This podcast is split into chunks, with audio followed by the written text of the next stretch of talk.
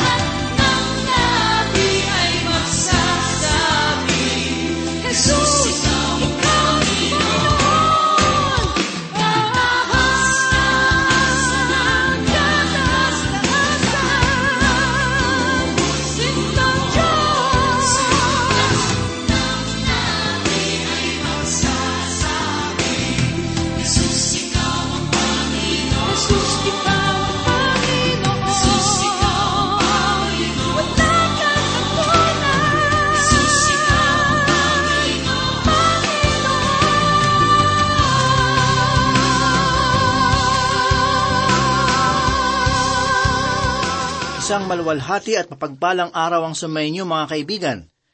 Purihin ng Diyos. Samahan po ninyo ako sa pag-aaral ng salita ng Panginoon. Si Pastor Dan Abangco po ito, ang inyong kaibigan. Gaano ba kalalim ang ating pagtitiwala sa muling pagbabalik ni Kristo? Kaibigan, naniniwala ba tayo sa kanyang pandaigdigang paghahari? Ang ating bang puso ay pinaghaharian ng pag-asa dahilan sa kanyang pangako na ipinahayag sa atin. Kaibigan, ang pagbabalik ng Panginoon ay mahalagang saligan ng ating pananampalataya. Kung ang ating puso ay madadaig ng mga pag-aalinlangan at pangamba, ang ating pagtitiwala sa Kanya ay manghihina. Lalo't higit sa panahon na ito kung saan ang pangingibabaw ng materialismo at damdamin ay mas higit na pinahahalagahan. Ang paksa ng ating pagbubulay sa mga sandaling ito ay may kinalaman sa muling pagbabalik ng Panginoon at sa pagtatatag ng kanyang kaharian. Ito ay minsan pa nating matatagpuan sa ikapitong kabanata ng Daniel, na atin namang sisimulan mula sa ikadalawampu at isa hanggang sa ikadalawampu at walong talata. Hinihiling kong maging handa ang ating isipan sa pagtatalakay ng kabanatang ito. Narito po ang ikadalawampu at isang talata. Habang ako'y nakatingin, ang sungay na to ay nakipagdigma sa mga banal at nagtagumpay laban sa kanila. Ang imperyo ng Roma ay pinaniniwalaan na naglaho na, subalit ang kaharian na ito ay muling mabubuo sa pamamagitan ng kapangyarihan ng Antikristo. Sinasabi sa Aklat ng Pahayag, Kabanatang labing tatlo, talatang pito, Ipinahintulot din sa kanya na makipagdigma sa mga banal at sila'y lupigin. Binigyan siya ng kapangyarihan sa bawat angkan, bayan, wika at bansa. Ang kapangyarihan ng Antikristo ay maghahari sa loob ng maikling panahon sa huling bahagi ng matinding kapighatian. Ang iglesia na siyang katawan ni Kristo ay wala sa mga panahong iyon, sapagkat sila ay kinuha na ng Panginoon. Kaibigan, kung magbabasa tayo ng kasaysayan, matutuklasan natin na ang Roma ay mahilig sa pakikipagdigma. Ang kanilang katangian ay patuloy pa rin nadarama sa bawat panig ng Europa, mahigit labing limang taon na ang nakakaraan. Kung mapupunta tayo sa bansang iyon, makikita natin ang mga monumento na nagpapaalala sa kanilang mga mandirigmang bayani. Sangayon sa kanilang mamamahayag, ang ating bansa ay hindi nakikipagdigma, gayunman wala tayong kapayapaan. Maraming bansa ang naghahangad ng kapayapaan. Iniiwasan ng bawat isa ang pagkakaroon ng digmaan sapagkat hindi natin ibig na may maganap na mga kamatayan sa ating paligid. Gayunmay, ang mga pagpupulong at mga batas na pagsasakatuparan nito ay hindi sapat upang bigyang katahimikan ang puso ng tao. Ang sabi ni Apostol Pablo sa ikalimang kabanata ng unang Tesalonika talatang tatlo, kapag sinabi nila, kapayapaan at katiwasayan, kaagad darating sa kanila ang biglang pagwasak, na gaya ng pagdaramdam sa panganganak ng babaeng nagdadalang tao at walang makakatakas. Kaibigan, ang digmaan ay nasa puso ng tao. Sangayon sa mga natalang kasaysayan ng mga digmaan sa daigdig, ang tao ay dumanas ng labing limang libong digmaan at lumagda ng walong libong kasunduang pangkapayapaan. Subalit sa kabila ng mga kasunduang iyon, dalawa o tatlong daan na mga taon lamang ng kapayapaan ang kanyang naranasan.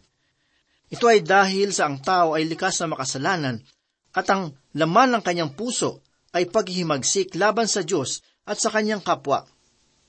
Ang Antikristo na darating sa hinaharap ay may kapangyarihan na tipunin ang mga bansa at pagharian ng may kapayapaan. Subalit sa huling bahagi ng taon ng matinding kapighatian, ang kanyang tunay na kalikasan ay maghahayag at lalaitin niya ang Diyos ng langit.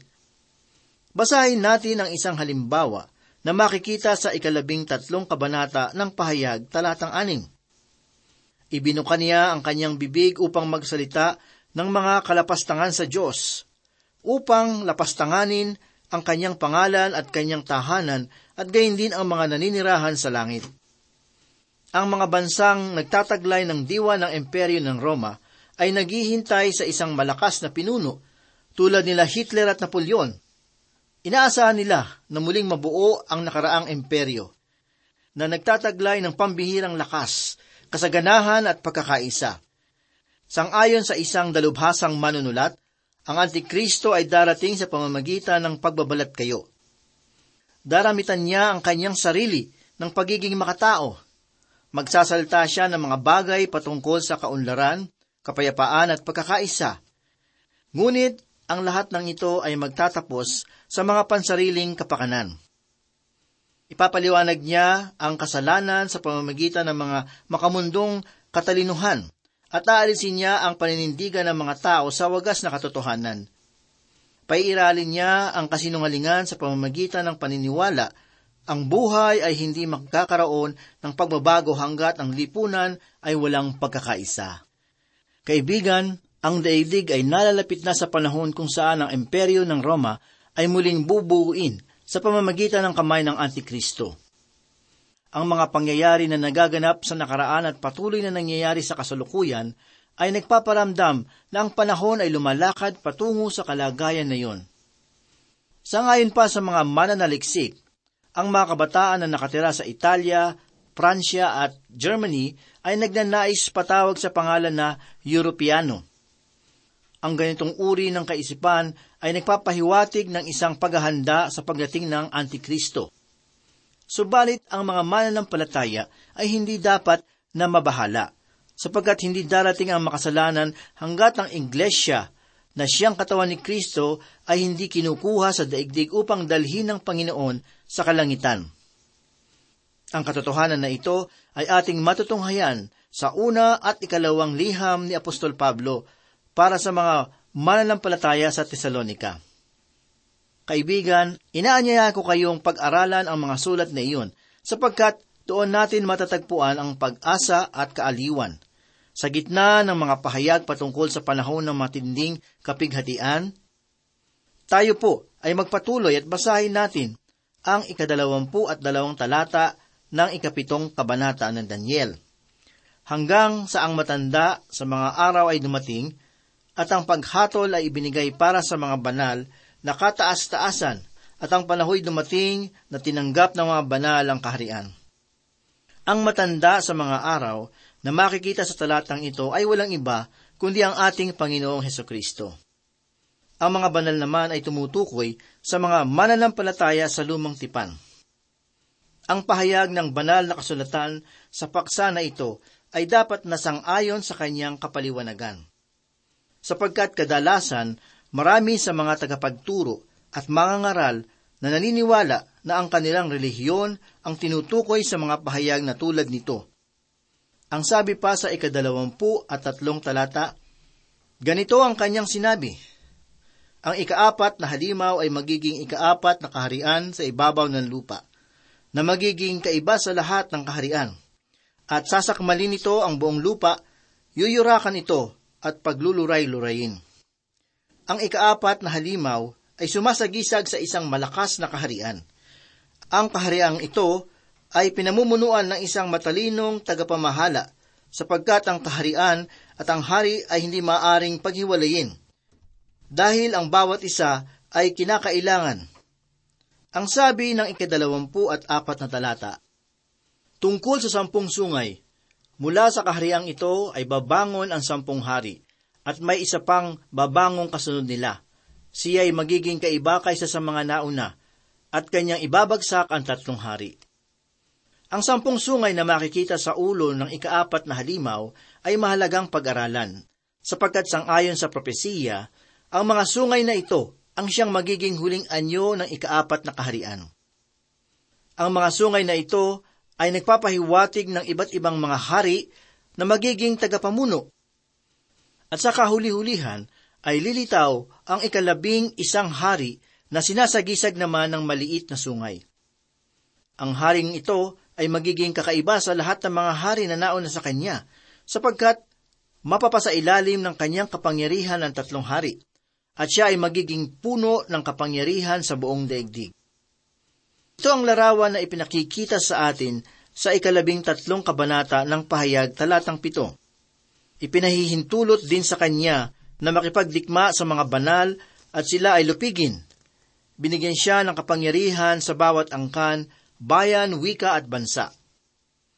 Ang ikalabing isang hari na ito, kung gayon ay walang iba kundi ang Antikristo. Siya ang hari na mamumuno sa buong daigdig sa panahon ng matinding kapighatian sa loob ng pitong taon. Ang pasimula ng kanyang pamumuno ay makikitaan ng kapayapaan hanggang sa dumating ang sandali na kanyang ipahiyag laban sa Diyos ang mga pananalita ng kalapastanganan. Ganito ang sinasabi sa ikadalawampu at lima. At siya ay magsasalita laban sa kataas-taasan, at lilipunin niya ang mga banal ng kataas-taasan at kanyang iisiping baguhin ang mga panahon at ang kautusan at sila ibibigay sa kanyang kamay hanggang sa isang panahon. Mga panahon at kalhati ng isang panahon. Ang Antikristo ay pahangahas at lapastangan na pinuno. Maging ang kataas-taasang Diyos ay nais niyang ibagsak. Sa pag-aakalang siya ang pinakamakapangyarihan sa lahat. Mababasa natin sa ikalabing tatlong kabanata ng pahayag talatang lima at anim ang mga palalong pananalita ng makasalanang ito. Ang halimaw ay binigyan ng isang bibig na nagsasalita ng mga palalong bagay at ng mga kalapastanganan. At pinahintulutan siyang gumamit ng kapangyarihan sa loob ng apat na put dalawang buwan. Ibinukan niya ang kanyang bibig upang makapagsalita ng mga kalapastanganan sa Diyos, upang lapastanganin ang kanyang tahanan, gayon din ang mga naninirahan sa langit. Ang haring ito ay galit sa Diyos at sa Mesyas. Ang kanyang pangalan bilang Antikristo ay nagpapahiwatig ng dalawang katangian bilang kapahayagan ng kanyang pagkatao. Ang una ay may kinalaman sa kanyang paghihimagsik sa Diyos. At ang ikalawa ay may kinalaman sa kanyang mapanlinlang na pahayag. Daramitan niya ang kanyang sarili ng panlabas na kabutihan, gayunman ang kanyang puso ay tulad ng isang halimaw na sisira sa buhay ng mga taong nakikinig sa kanya. Ang sabi pa sa talata, lilipulin niya ang mga banal ng kataas-taasan.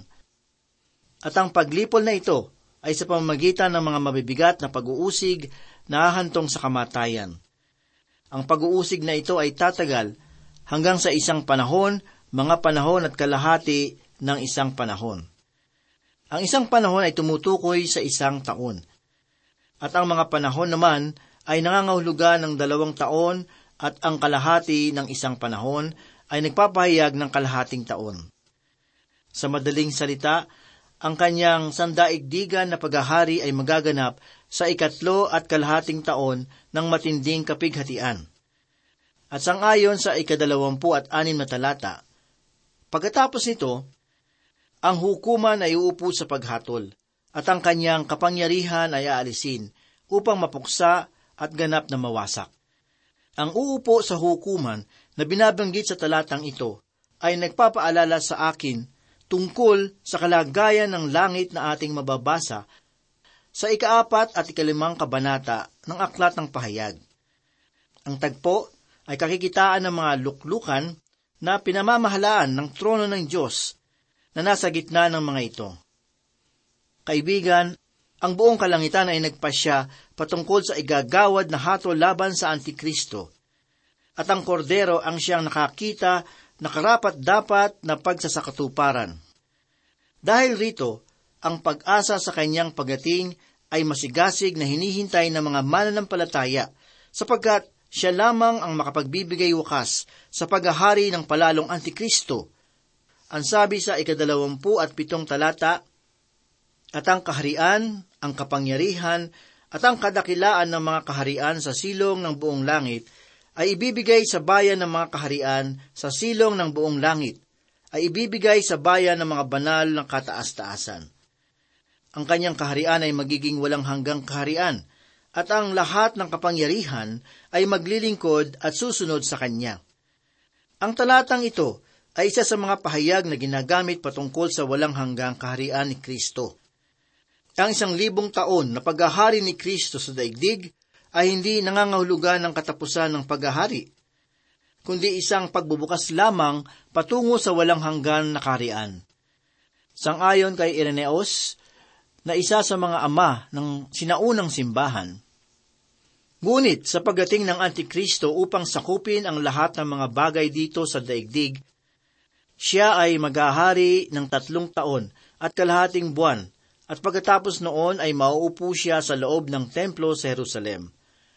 Ngunit ang kanyang kapalaluan ay magwawakas sa oras na ang anak ng Diyos ay dumating mula sa kalangitan upang siya kasama ng kanyang mga kampon ay itapon sa dagat-dagatang apoy. Ang mga banal naman ay naipapapasukin sa kaharian ng kapahingahan, upang ang pangako ng Diyos kay Abraham ay magkaroon ng katuparan. Noong kanyang sinabi na may mga tao na magmumula sa silangan at sa kanluran na mauupo kasama ni Abraham, Isaac at Jacob. Subalit hindi lamang ito ang kapahayagan na magpapatotoo sa pag-asa ng mga sinaunang mananampalataya tungkol sa pangako ng pagbabalik ni Kristo. May isang mananaliksik sa kasaysayan na nagngangalang Philip Schaff na nagsabi, ang pinakamahalagang aral sa panahon ng Anti-Nicene ay ang katuruan tungkol sa mga huling mga araw. Ang turo tungkol sa milenyo o ang isang libong taon na paghahari ni Kristo sa daigdig bago maganap ang pangkalahatang muling pagkabuhay ay isang matibay na paninindigan sa kanilang pinanghahawakan. Kaibigan, ang ating mga ninunong mga mananampalataya ay bahagi sa pagtatanggol ng pag-asa tungkol sa milenyo. Hindi tayo dapat mahiya sa paghawak sa paniniwala na ito sapagkat tayo ay naliligiran ng makapal na saksi. At sa kahuli-hulihang talata, mababasa natin ang maingat na tugon ni Daniel tungkol sa pangitain. Ganito ang sinasabi sa ikadalawampu at walo. Dito nagwakas ang pahayag. Tungkol sa atin, akong si Daniel ay lubhang binabagabag ng aking pag-iisip. At ang aking mukha ay namutla. Ngunit iningatan ko ang bagay na ito sa aking isipan. Ang pangitain na nakita ni Daniel ay hindi niya ipinagdiinan sa mga tao ng kanyang panahon. Naniniwala siya na ang pangitain ay magaganap sa huling mga araw.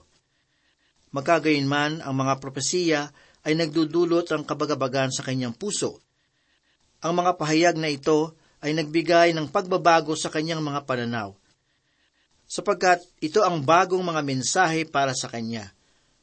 Ngunit iningatan niyang lahat ito sa kanyang puso sapagkat naniniwala siyang ito ang mabuting panukala ng Diyos.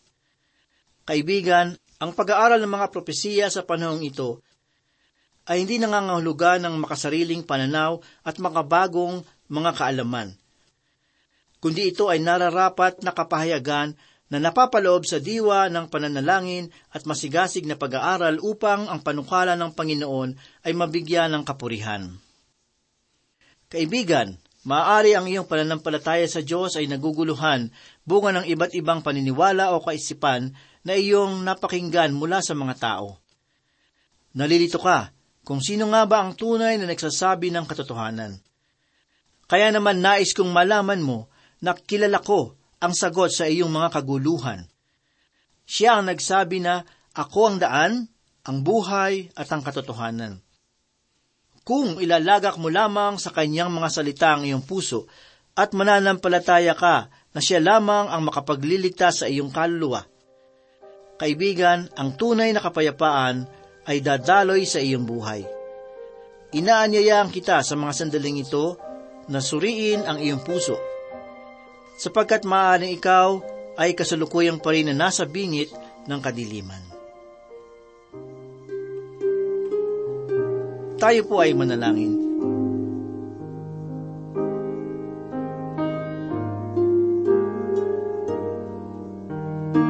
Dakila at mapagpala naming Diyos, kami po muli ay nagpapasalamat sa inyong kabutihan.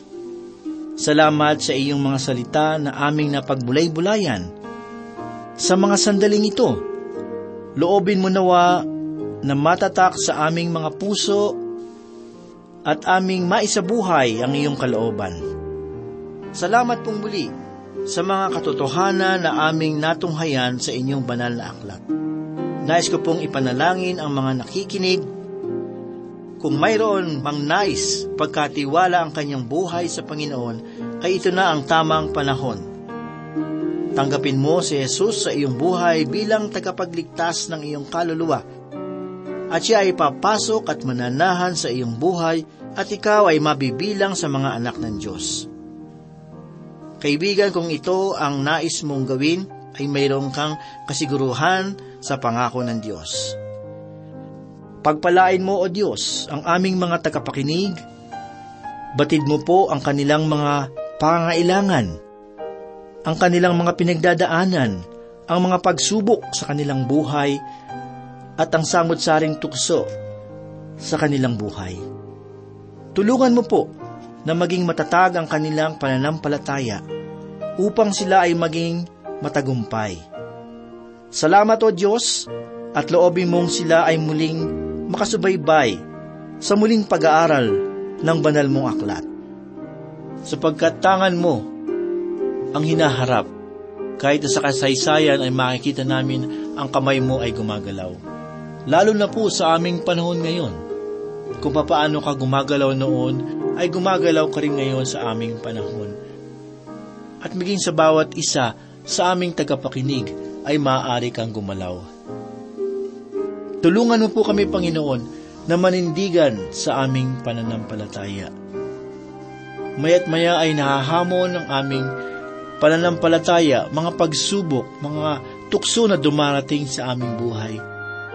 Ikaw lamang ang may kapangyarihan upang kami po ay bigyan ng sapat na kalakasan upang maging matagumpay sa bawat pagsubok sa aming buhay. Patuloy mo pong hipuin ang mga puso ng bawat isa sa patuloy naming pag-aaral ng iyong salita naway lagi nilang madama ang iyong pagmamahal at pag-ibig. Marami pong salamat, Panginoon. Ito po ang aming samot dalangin sa pangalan ni Jesus. Amen. Si Jesus, itong na ng Diyos, nalipas at sa atin ay tumubos. Bumago takbo ng ating buhay,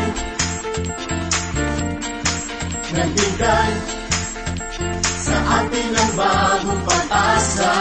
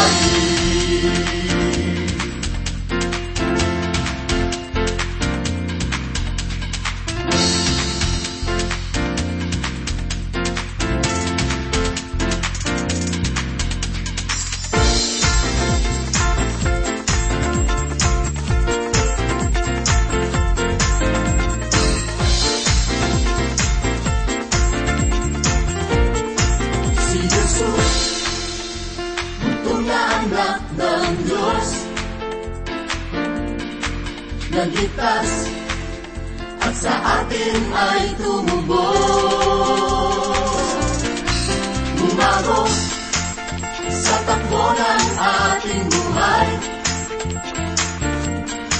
nagbigay sa atin ng bagong pag-asa.